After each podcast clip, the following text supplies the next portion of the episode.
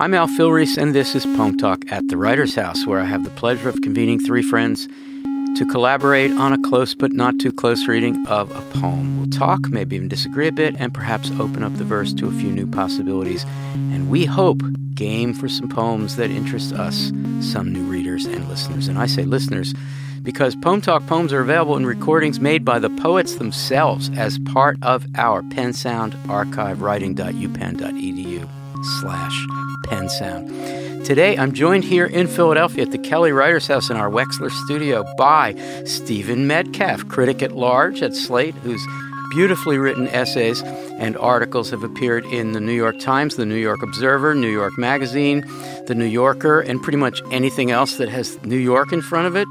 Lots of other New York Magazine titles, Steve, and some others. Who resides in the beautiful, beautiful Hudson Valley who is finishing a book about the 1980s, which is really not a way of explaining what it's about, but that's a shorthand. Whose Wikipedia page entry picture, as I recently observed, is a photograph of him presenting in our Arts Cafe here at the Kelly Writers House, where indeed he has hosted discussions with great prose writers at least once per year, more typically twice for some years now, and who since 2007 or 8, which is it, Steve? 2007, has been the host of the much, much admired weekly Slate podcast called The Culture Gabfest. 2007, Steve? I, am going to have to throw that one to June Thomas. I would, I would guess possibly 2006.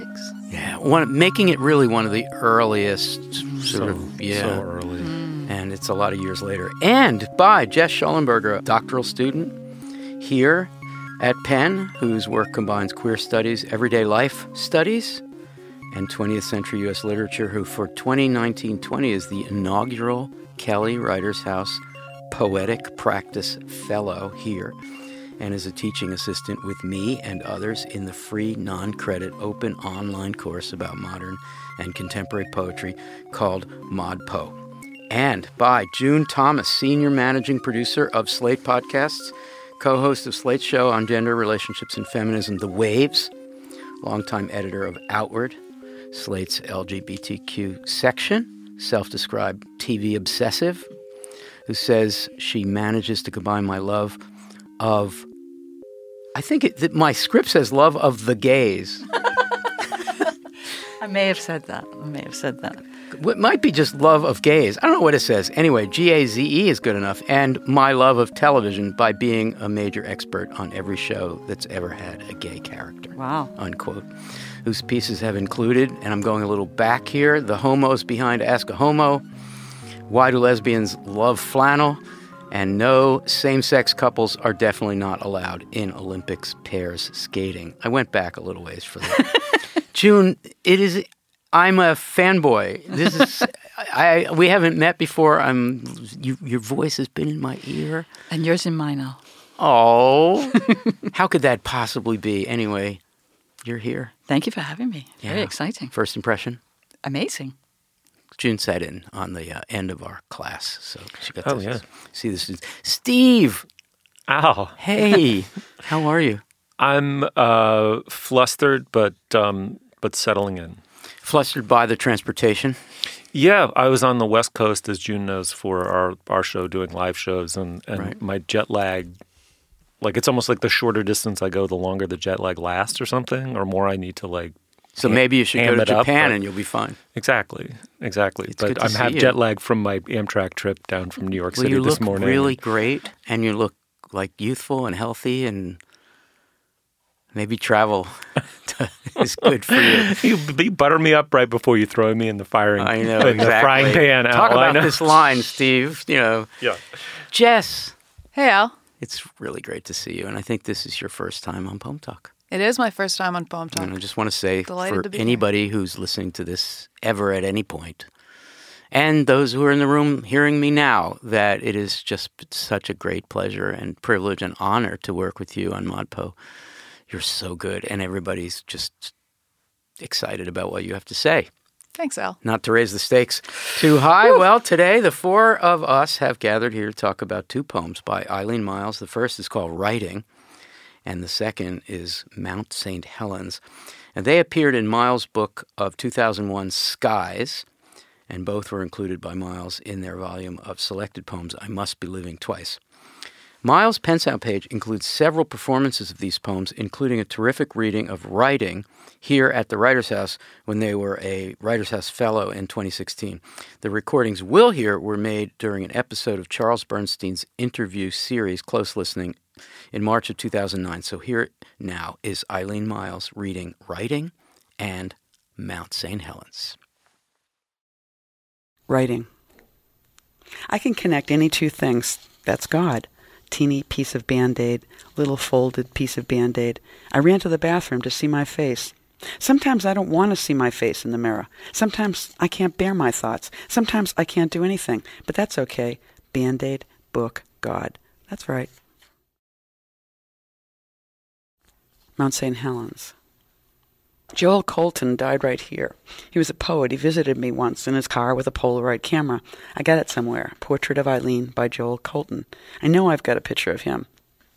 And you can see the landscape traveling by with some poets in their 20s. When I knew Joel Colton, I was younger then. It's a story, said Juliet. Yeah, all that lava. I don't think of him, but I use his lines all the time. I had this poem on my wall for a year. See, they get born on the left, I tell my class. It's, it's a spine. I mean Joel Colton's, a snap of his nerves heading right, the infinity of his line. Born, die. Every time the gesture is complete. Joel Colton, he died here.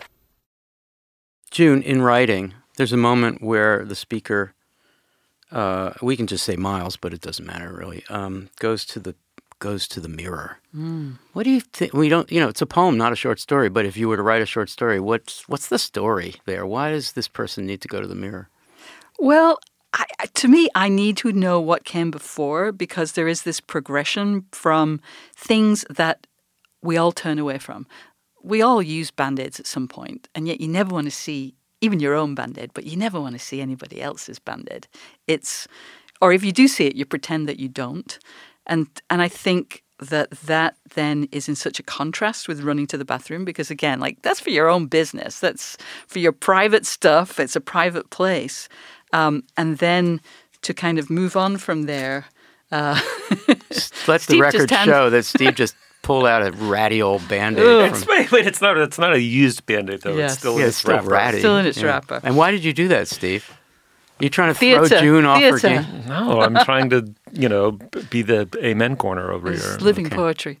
Jess, what's happening there? I'm, I'm really, I'm really intrigued by what June just said. Um, di- you know, it begins with such confidence, Yeah. but then run to the mirror is usually June. I think you're implying like, oh, what? Yeah, what did I say? You said run to the mirror, but Yeah, run, run to the bathroom, but it usually implies like, uh, what's wrong with me? What do I look like? Who am I? What? What?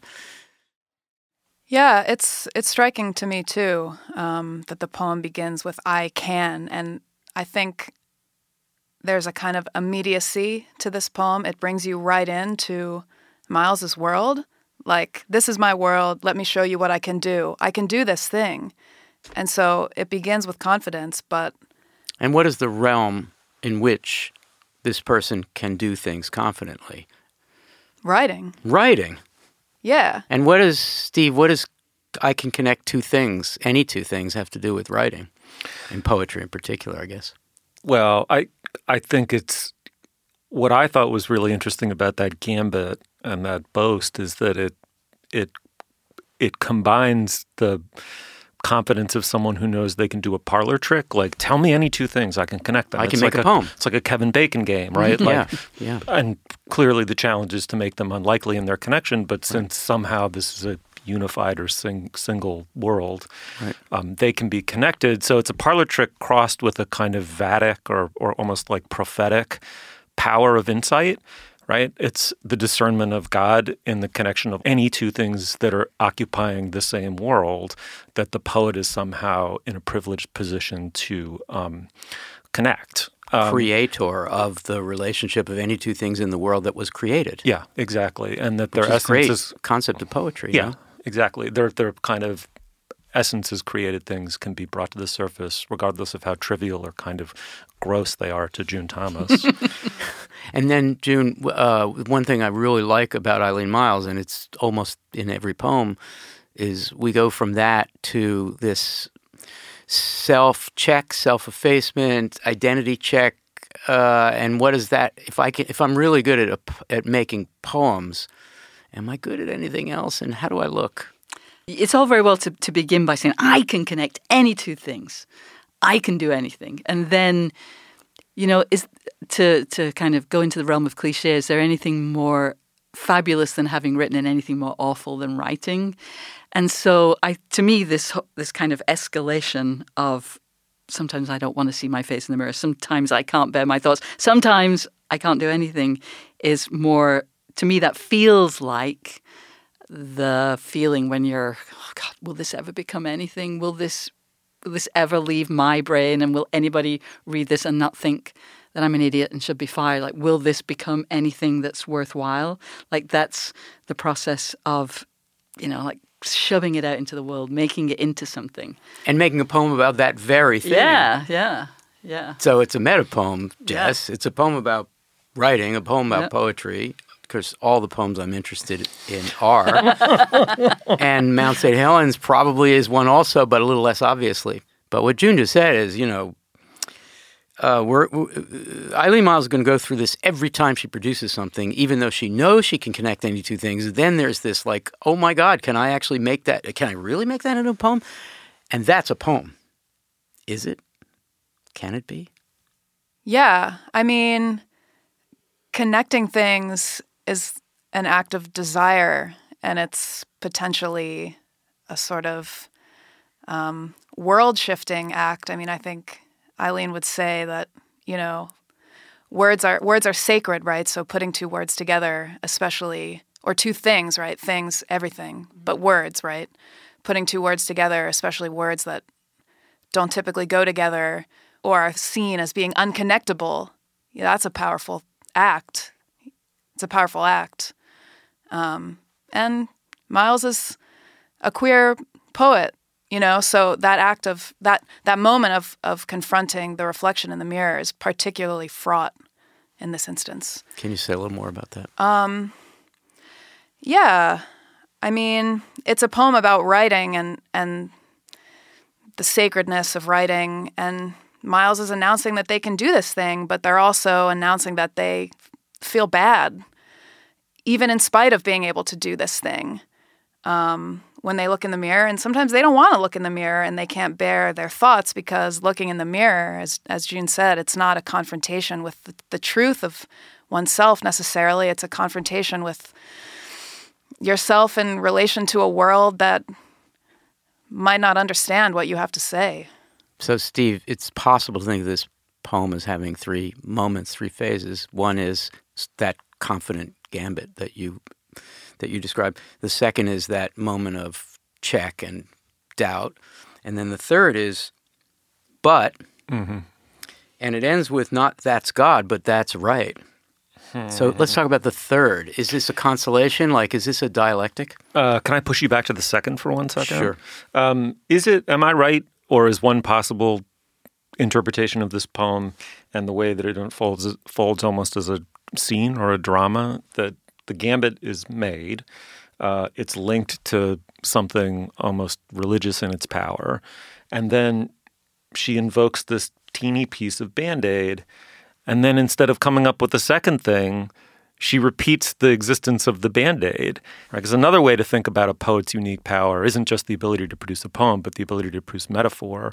And the essence of metaphor are taking two things that are not alike and showing how, in fact, they are implicitly or deeply alike. And instead of doing that, she's not metaphor producing in this poem. She's looking at a band aid. She says she's going to come up with a second thing, doesn't, comes up with the band aid again.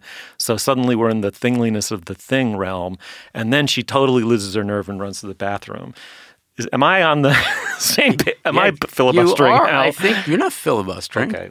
Yeah. Um, I just wanted to my my reading of the poem right. is that the band so the, the repetition of the band is turns into one thing said right. twice. We got teeny added, but you know where do we get to in the end? Because she sti- it's a meta poem, so she doesn't have to produce the two things. She can say she in other poems can do the two things, but here this is a poem about writing mm. where the second thing doesn't emerge yet, and she adds it at the end. What is it, June? She does. We do get the second thing. Book. Yeah. And where's that come from? Well, that is from our knowledge that if you are so confident that you can take a band aid, the most repulsive thing we can think of, Yeah, a nothing thing. Yeah. and we can we can invoke God, and then Ah, well, book. That's the thing that comes out of that. And to me, like this whole, especially when you hear them reading it, band aid, book, God. That's right. Like there's there's kind of a That's trying it out. Is got it? Yeah, I did it. I did yeah. what I said I could do. Yeah, yeah. I think so. Yeah. And I th- and I think I like that trying it out. Like, come on, can I get away with this? Yeah. I think there is a bit of like, really, I'm, I'm going to go for it. Let me know, can I land this? Yeah. that's right. And, and they do. I mean, I feel a tiny bit of literary history coming on, and I apologize in Oh, advance. Do you need a Tums? but but we, we go. You better put the band-aid on. I mean, we, we'll go to Mount St. Helens, which is really an amazing poem. Um, you know, Eileen comes from Boston to New York, and she falls in with the New York school, and the New York school was kind of dominated by the image of Frank O'Hara going to parties, being great at parties. I'll write a poem right now about this. Give me, tell me a couple of things. I'll write a poem. You know, kind of parlor trick. O'Hara's in the party space, the social space, and there's never any doubt anywhere. But I'm going to run into the bathroom, see what see what's going on. And I think this is a more humane New York school style because it has that moment of I do the parlor trick. I'm really good at it, but it's we can't just do that. It's got to be more. I think we should come back uh, at the end after Mount St. Helens and try to read the end again. The that's right, because um, you know God's God's there and all's right with the world. It's not it's not a theological poem. It's a poem about the, what Wallace Stevens would call the supreme fiction. That's what poetry is. You know. Uh, what you just described, Steve. You know, take any two things, put them together, and what a miracle that is. And that's writing. But it's also what's right. You know, what's right with the world. Let's let's go to Mount St. Helens. Can, can I ask a very quick question? Did you purposely pick a poem that would uh, force June Thomas to say the word Luke? yeah, you know, I know. I've been listening to the, to to your various podcasts, and it's it's my favorite word. yes. Can you say it again, June? Because I'm getting excited. Band aid, book. Book. God. Book. Uh, Mount St. Helens. So Joel Colton is uh, has almost no. It's not a friend, just somebody in the poetry world, right? But it's an elegy. I think it's an elegy. Except that the poem is called Mount St. Helens. And even though his name is the first thing that we hear, it's not, I'm thinking about Joel Colton. It's, I'm at Mount St. Helens. Hey, didn't a poet die here? Um, like the, the place comes first, not the poet. Mm. And that's what she says in the introduction, which is not that clear in the recording. Because somebody summarize what happened. What does Eileen say? Does anybody remember? Well, I think they say that they sort of knew Joel vaguely, and that Mm-hmm. In the poetry he- scene. In the poetry scene, his work was published in an Philadelphia anthology. guy. Yeah, he was born in Philly, uh, and he he was he died in the 1980 eruption of Mount St. Helens. Yeah. So this is a, a some kind of. I mean, June's comment really helps here. Some kind of memorialization. It is something of an elegy, but it's so much more. Okay, start us off, Steve. What else is it more of? It's not just about this guy who died. well, I'm tempted to say meta poem, but I think so. I think so. Let's go right there. Why not? Go ahead. Well, I- can I start Are you mocking me? lovingly? It's totally a meta poem. I'm ready to do battle if you don't think. I, well, uh, you're a sprung trap when it comes to meta poetry. But um, I just wanted to point to the line. Um, I don't think of him. I mean, as an elegy, Yes. that's a very peculiar sentiment to say that you don't think of the person. I don't think of him, but I use. It's not even that the lines are so powerful or or abiding that they recur to her. You know, I use uh, his lines all the time. Where does uh, Eileen use the Sounds like a classroom situation. Yeah. So Eileen teaches Joel Colton's poems. Eileen uses lines all the time. Why would you use lines in a classroom on po- about poetry? Lines, not poems. Yeah. Well, she makes a big deal about it being read left to right Yep. and being spinal. And is this poem that too? Yeah, exactly. Meta poem. Thanks. It's a total you led me right into it. Snap the trap. That Isn't was that like cool though? I had this poem on my wall for years. See, they, they is Lines. the lines, they get born on the left. I tell my class every time you write a line, class, it dies at the end. And his lines were short, and my lines are short. So let's try to imagine what the teaching is. I mean, one lesson is metaphorically, uh, you you get every time you have a new line, you get born, and every time a line ends, you die. That's kind of elegiac about the line, at the level of the line. I don't know. I mean, I think the whole poem is full of ambiguity and th- everything is scattered, even the here, which, as June pointed to, is both definite in the sense that it's Mount St. Helens, a definite place, but it's Where I was when I wrote this poem or thought of this poem, but also here has to be Joel is in this picture, but also Joel is in these lines, but also Joel is in this line you, here, yes, the poem. Yeah. yes, there are A lot at of here going on. four. Yeah, I agree. And I think there's. Uh, I'm kind of dodging your question about the classroom because I'm not sure, and it's very. It's a. It's a speculative. Why is the word spine used? Visually? It Yeah. looks like a spine. That the lines are. Right, and Short- we have a snapping of the nerves. I mean, See, that's the thing actually that I find most both kind of shocking and, and visceral about the poem, but also honestly the most confusing. Um, maybe like especially because the line before a spine is has that hesitation. It's it's a spine. I mean, that's a funny thing to to memorialize. that You know, line all- has two words in it. It's, yeah, it's. we all hesitate, but you don't have to put you don't have to print that in the book. Um, so so that's the thing that that that kind of throws me. It's it's a spine. I mean, and then to, to go on, Joel Colton's a snap of his nerves. So Joel Colton's spine, and um, I mean in both senses of the spine of his poem and and his spine, um, because I think my understanding of Mount St Helens is that it, everybody died suddenly. Like they were just there, and the volcano erupted, and they just like it wasn't. I don't think people were actually going in, you know, to put themselves in danger. Like that shit just happened, and you know, you're alive, and then you're dead. I like June. I'm fixated on that. It's it's because it brings together the sort of spoken word bravado that both of these poems have, and I th- think is maybe possibly characteristic of Myles' work to, to the extent that I'm familiar with their work. Um, and um, and it it draws this amazing contrast between the present and the absent.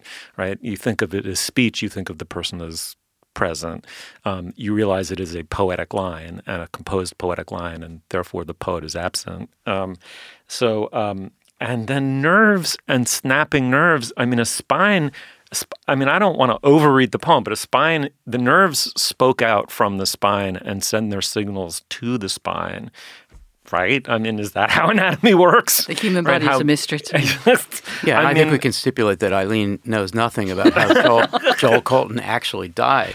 Yeah. right? Yeah, so, yeah, yeah. but what we do know, what Eileen does know, is that the poems are spiny, or or anyway, theirs are spiny. Eileen's, uh, and that a book has a spine, and if we connect both of these poems, we get the godliness of, you know, the, I mean, Jess being you know, inundated by lava and dying, a poet dying on um, Mount St. Helens is this one. One hears an act of God in there somewhere, and I think that Eileen is really getting good at understanding what that is and what the poet's role is in relation to it. Anyway, go anywhere you want with that. Hmm.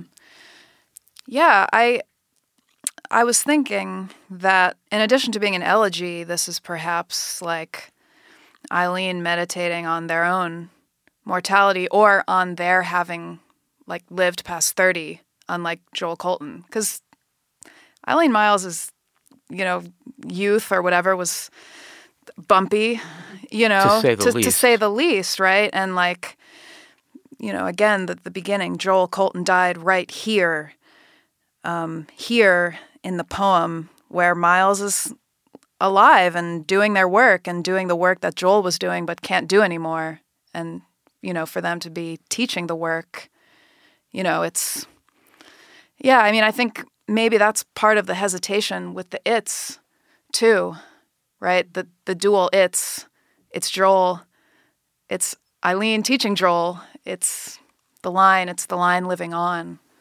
And and persisting with poetry too, I think. You know, that I mean, I have to imagine that the easiest thing in the world is to be an ex poet. I mean, it's it's a young person's, you know, there are many more young poets than old poets, and Joel Colton will always be a young poet, I guess. And Eileen Myles is now an old poet, and that's awesome. And a professor.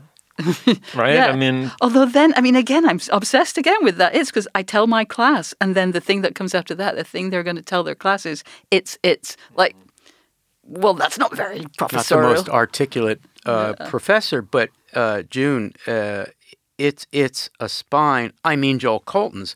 That it's Eileen's and not. Jo- I mean, Oh. Joel Colton's, not my, Yeah, yeah, not not not the spines of my lines or not my spine. Yeah. Except that we are talking, like, Eileen Myles is talking Mm-hmm. about Joel Colton, but they're really talking about themselves. Oh, Their totally. lines survive. Um, you know, Right. But every time you start a line, let's go back to writing. Every time you start a line on the left, you could die by the end. It's the whole thing could be over. Run to the bathroom, check the band aid.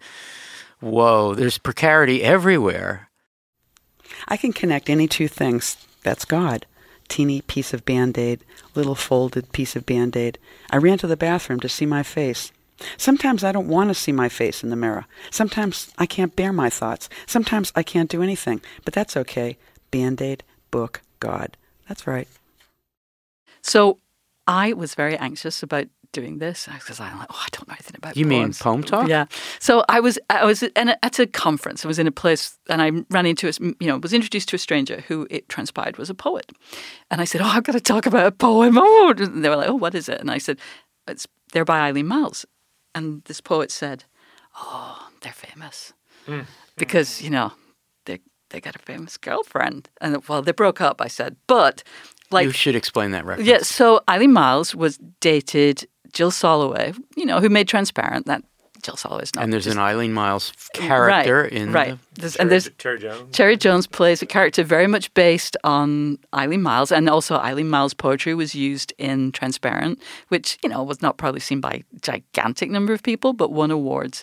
And to me, even though this was written before any of that happened, and before Eileen Myles would have ever had any consciousness that at one point they may have reached a, different level of fame or you know exposure but it's the same thing that happened with Joel Colton he it wasn't anything that was you know based in his poetry he's famous because he had came to a tragic end and you know wow what a way to go and and like it's not about the work and yet it elevates the work although um, maybe we're we're more familiar with this poem about him than his works. Yeah, yeah.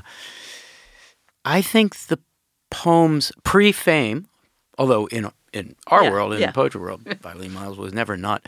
But there's there is a mode. This is the Eileen Myles mode. Both of these poems are in it. Uh, there are poems earlier and later that are doing other things, but these these are really signature style poems. And I wonder what the relationship between that is and what June just said about about fame. You know, you're really good at doing something and you you need to work it out. So both of these poems are meta poems because they're both thinking, who the hell am I? When am I going to die? When is this poetry gig going to stop? You know, and why, why I should just run into the bathroom and look at myself and what, what the fuck is going on. Um, Jess and then Steve, thoughts on any of this? Can I return to the that's right? I know Please you do. said yeah, we yeah. wanted That, to I, re- I did promise to we would get there. Yeah, that's good.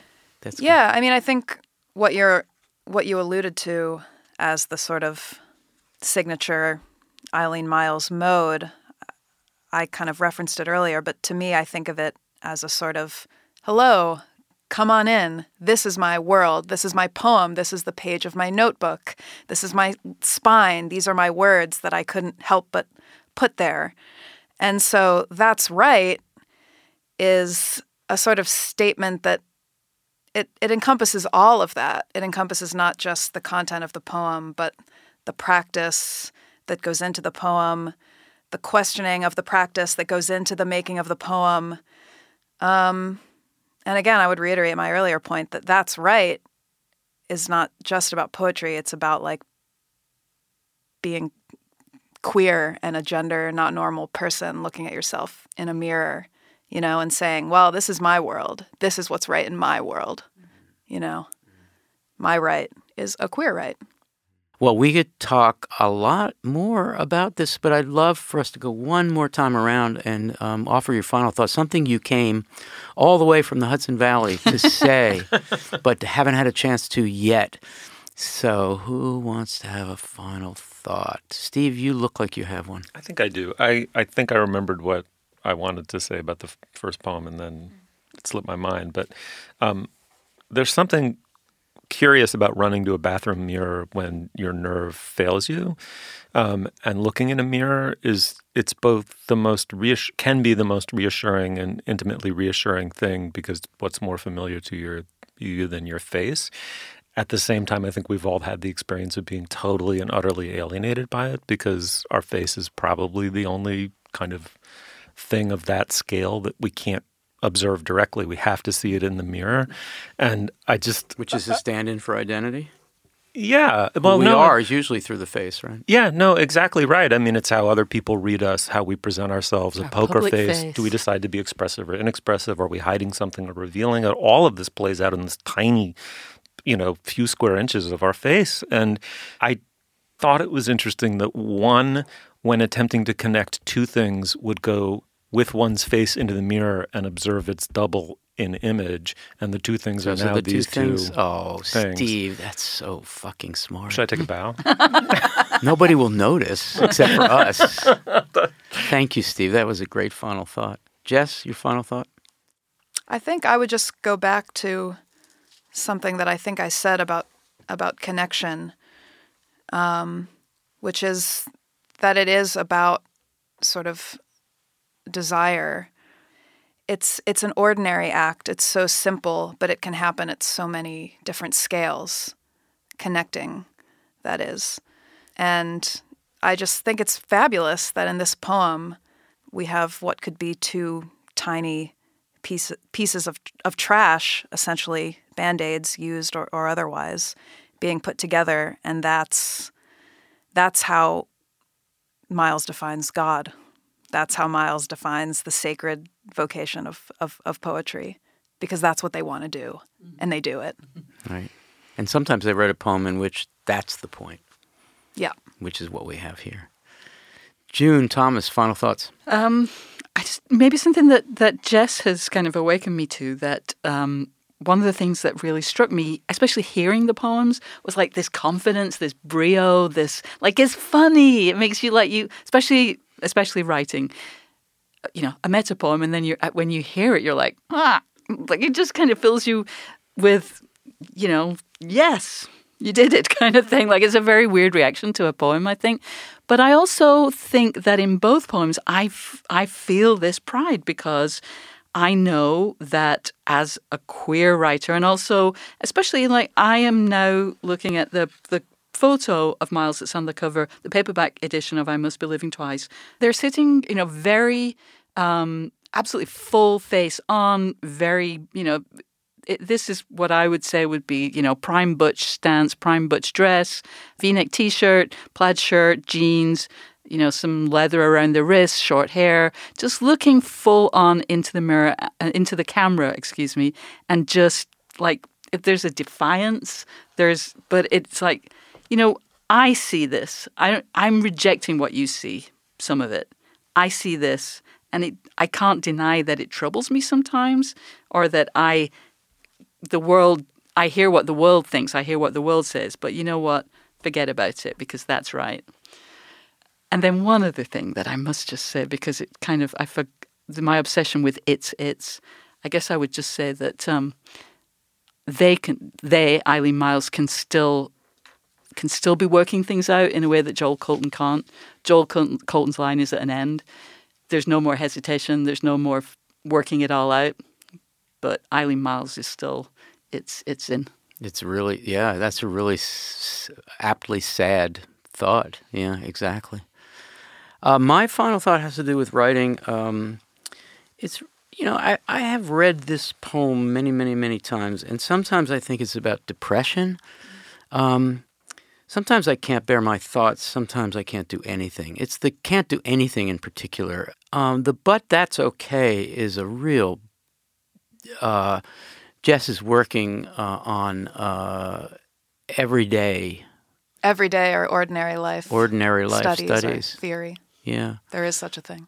There is such a thing, and thank goodness, because finally, I mean, finally, you're going to catch up with to what Eileen Myles and others, other poets have been doing all along, which is that, you know, poetry can be about the big things, but if I can't get up in the morning and uh, writing a poem about writing a poem about not being able to get up in the morning is my way to get myself to put my feet on the floor and stand up. But it's actually not, we don't see the putting of the feet on the floor. What we see is that's okay right? I got Band Aid, book. I'm going to throw book in there. God, that's right. It's a, a poetry becomes a consolation. Uh, it doesn't get rid of depression.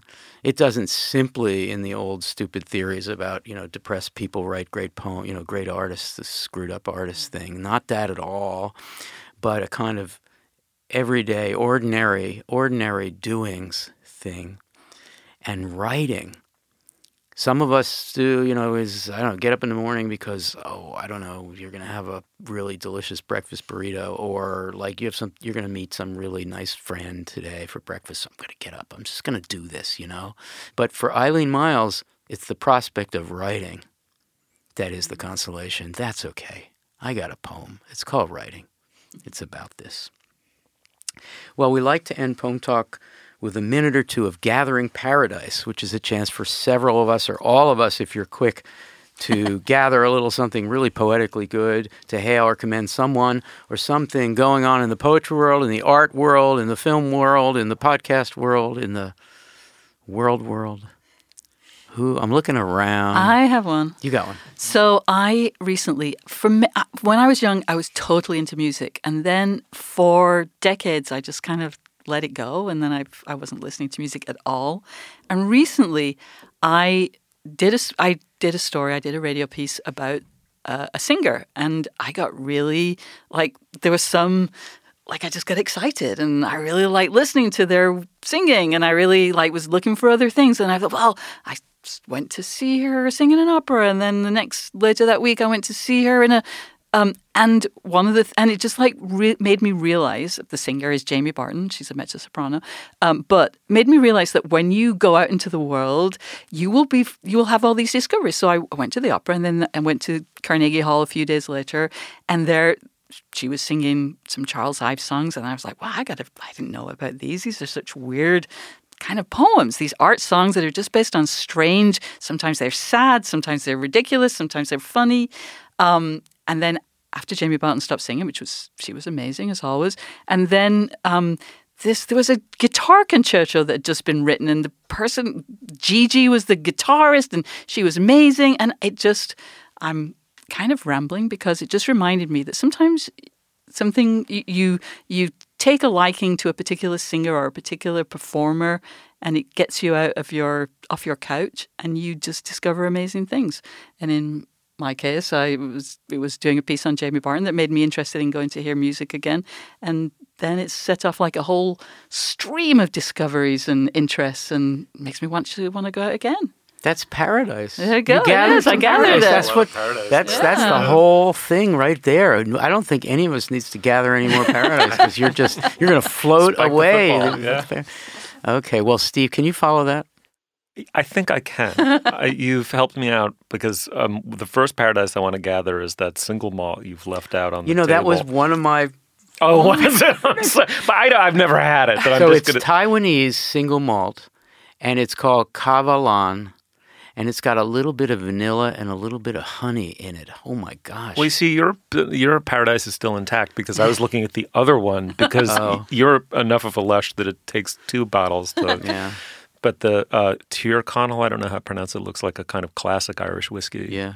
And and but I'll gather a little more paradise if you give me one sec, which is that No, you can do your usual Steve Metcalf thing, which is you know multiple 25. paradises. I'll right? keep it at two. What do you guys call this section of the, the podcast? The time when we you should listen sometime. We're, I I a good listen every week, but I can't remember because I usually turn it off at that point. oh, nice. It's uh, their endorsements. Endorsements, right? Um, so this is slightly duplic- duplicative. So if there are some people listening who listened to that podcast, I'm sorry, but um, it's still on my mind, which is I waited way too long to finally read The Bell Jar, and ah. Oh my gosh, what a tough experience that is. I had such a fixed idea. Sylvia Plath, we're talking about. fixed idea in my head of who Plath is, and that extended to this book as well. And it's just an entirely different book from, Uh, no doubt, completely spurious preconceptions I had about her as a human being based on the few poems that I know.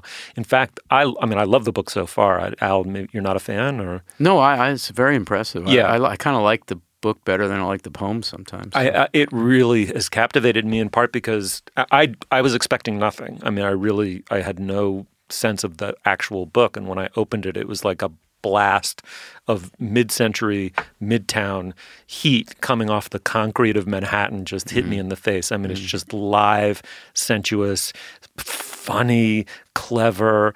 Um, it's it's I wouldn't say it's it's precise. Uh, it's got an energy. Um, I, am not trying to dignify Sylvia Plath by connecting her to the work of a male author, but it does remind me it has some of the energy, more of the energy of Holden Caulfield than of Emily Dickinson in some respects. There's just a sass, a slang. It's not slanging exactly. She's not showing off or trying to be louche, but it just it has a young a young person's energy coming out of the mid-century of New York City, and it it just drove me back to a time and place th- uh, that I was not expecting to be transported to, and I, I love it. I haven't finished it, I but mean, I, I would psychologize you or psychoanalyze you a little bit there. I do think that you are. You wish that was that's something you would have liked to have been part of uh, the mid '50s uh, steamy Manhattan. You are a Manhattanite, but this was a period you didn't get to do that. The youthful energy, naivete about culture. I and wish I had- aspiring to I- be part of the scene. I'll Come make on, it. Steve. I'll make it. I'll make it less specific, but more indicting than that. Which is, I just wish I had been young when I was young. But It's not specific to having because that's that's just false consciousness to say. Had I been only ten or twenty years, you know, born twenty years earlier, I would have been part I of opened X, the Y, or door, Z. and you like- finished the therapy by saying really that that was that, that it's really about what you didn't get to do. Yeah, yeah, yeah. Which I wouldn't have done no matter when I was born. That is your fate. Any more? We yes, I go. I have fix. one more. You should see because Zach. Zach you- is smiling and saying, because "Oh you man, this is so out of control." This is going to be so quick. Wait till I get this my is gonna hands be on this so- to edit it down to You'll nothing. never cut this. You'll never cut this part because Steve you Metcalf felt is gone. You, are so you gone. Will never. I haven't touched the Irish whiskey yet, but you will never cut this part. I didn't be- mean gone. I meant he's going to edit you out. I, not this part because you felt you felt attacked when I made a crack about meta poetry. I just want to say that uh, a central to my recent paradise is this podcast, which I finally listened to. I tend to not read the books that my friends write, the poems they write, the plays. The I, I blow off my friends because I cherish them as my friends. It's a terrible thing, but I You actually were worried do, do that, if you listened to no, Pone not at Talk, all. you would not, not, at like it's just that. I, when I want Al Filreis, I want Al Filreis. I don't want some simulacrum. But it turns out this is an, it is an amazing podcast. Oh gosh, You're Zach, endorsing this do- podcast on this podcast. That's Please amazing. Do not cut that out. I really want it to, because I mean, look, with uh, yeah. Uh, so with, with Steve, I've with unhorsed you. Steve and June in the room, you you know you, you people have really been significantly responsible for what podcast podcasting of a certain kind has become. You know, podcasting as it's sort of succeeding from radio and this really important mode that has created an intimacy that uh, radio just never had. And partly it's that oftentimes it's right in our ears because of uh, headphones and, and Air, AirPods and so forth. But having the two of you in the room doing this podcast, which goes back to 2007, so it's not, you know, so much later, is a great honor. Cut that. Fuck you. there, keep that. Jess, I'm sorry. No, this Jess, uh, gather some paradise and have it not have anything to do with these people who are too involved in each other. Well, I, I mean, I was going to say that. I mean, I can I can relate to that to that desire for the sort of mid-century um, energy um, in Plath. Although I would say, if I could transport myself back to an imagined mid-century, it would maybe be like Highsmith's Price of Salt. I think June would want to be in on that podcast. Because it's so weird. Yeah, it's so weird. Anyway, that's a whole nother story. I think um, the paradise that I have gathered of late, um, some uh, an unusual recommendation coming from me because I don't watch a lot of television, but just last night I started watching. Wait, you're in a room with June Thomas and you are saying you don't watch a lot of television. You know, I don't watch much anymore. So. I, no, that's not true. I got, you know, I gotta, I gotta, There's so much. I gotta be truthful here. Um, but I, I watched the first three episodes of a show, a Showtime series called "On Becoming a God in Central Florida." Kirsten Dunst stars in this series, and she uh, produced it, I believe. Um, and it's a it's it's a dark comedy about essentially pyramid schemes or what is called I guess that's a that's the right, direct MLM. retail. Yes, yes, yes. Yes. Yeah, I'm I'm not familiar with all the lingo, but it's basically um, about late capitalist normative fantasies of, of having a good life. It takes place in the early 90s, so a different sort of period um, moment. But I was kind of blown away by it. Um, I was blown away by its depth for a sort of for a show that's trying to be of many different moments. Um, it it was it was deep. I was enjoying wondering what you were going, what it was going to be. I was like, three episodes of it. uh, Could it be the crown? Could it be? Uh, oh, that Say the that. name of the show again. On becoming a god in Central Florida. Okay. And you're saying you haven't been watching. No, actually, I watched it because we talked about it on Culture Gabfest. We did, yeah. Oh, well, there you go. Late to the party as always. Thank you. I'm going to gather some paradise. I think I have two because Steve took the single malt away from me, although we're all going to have it in a few minutes.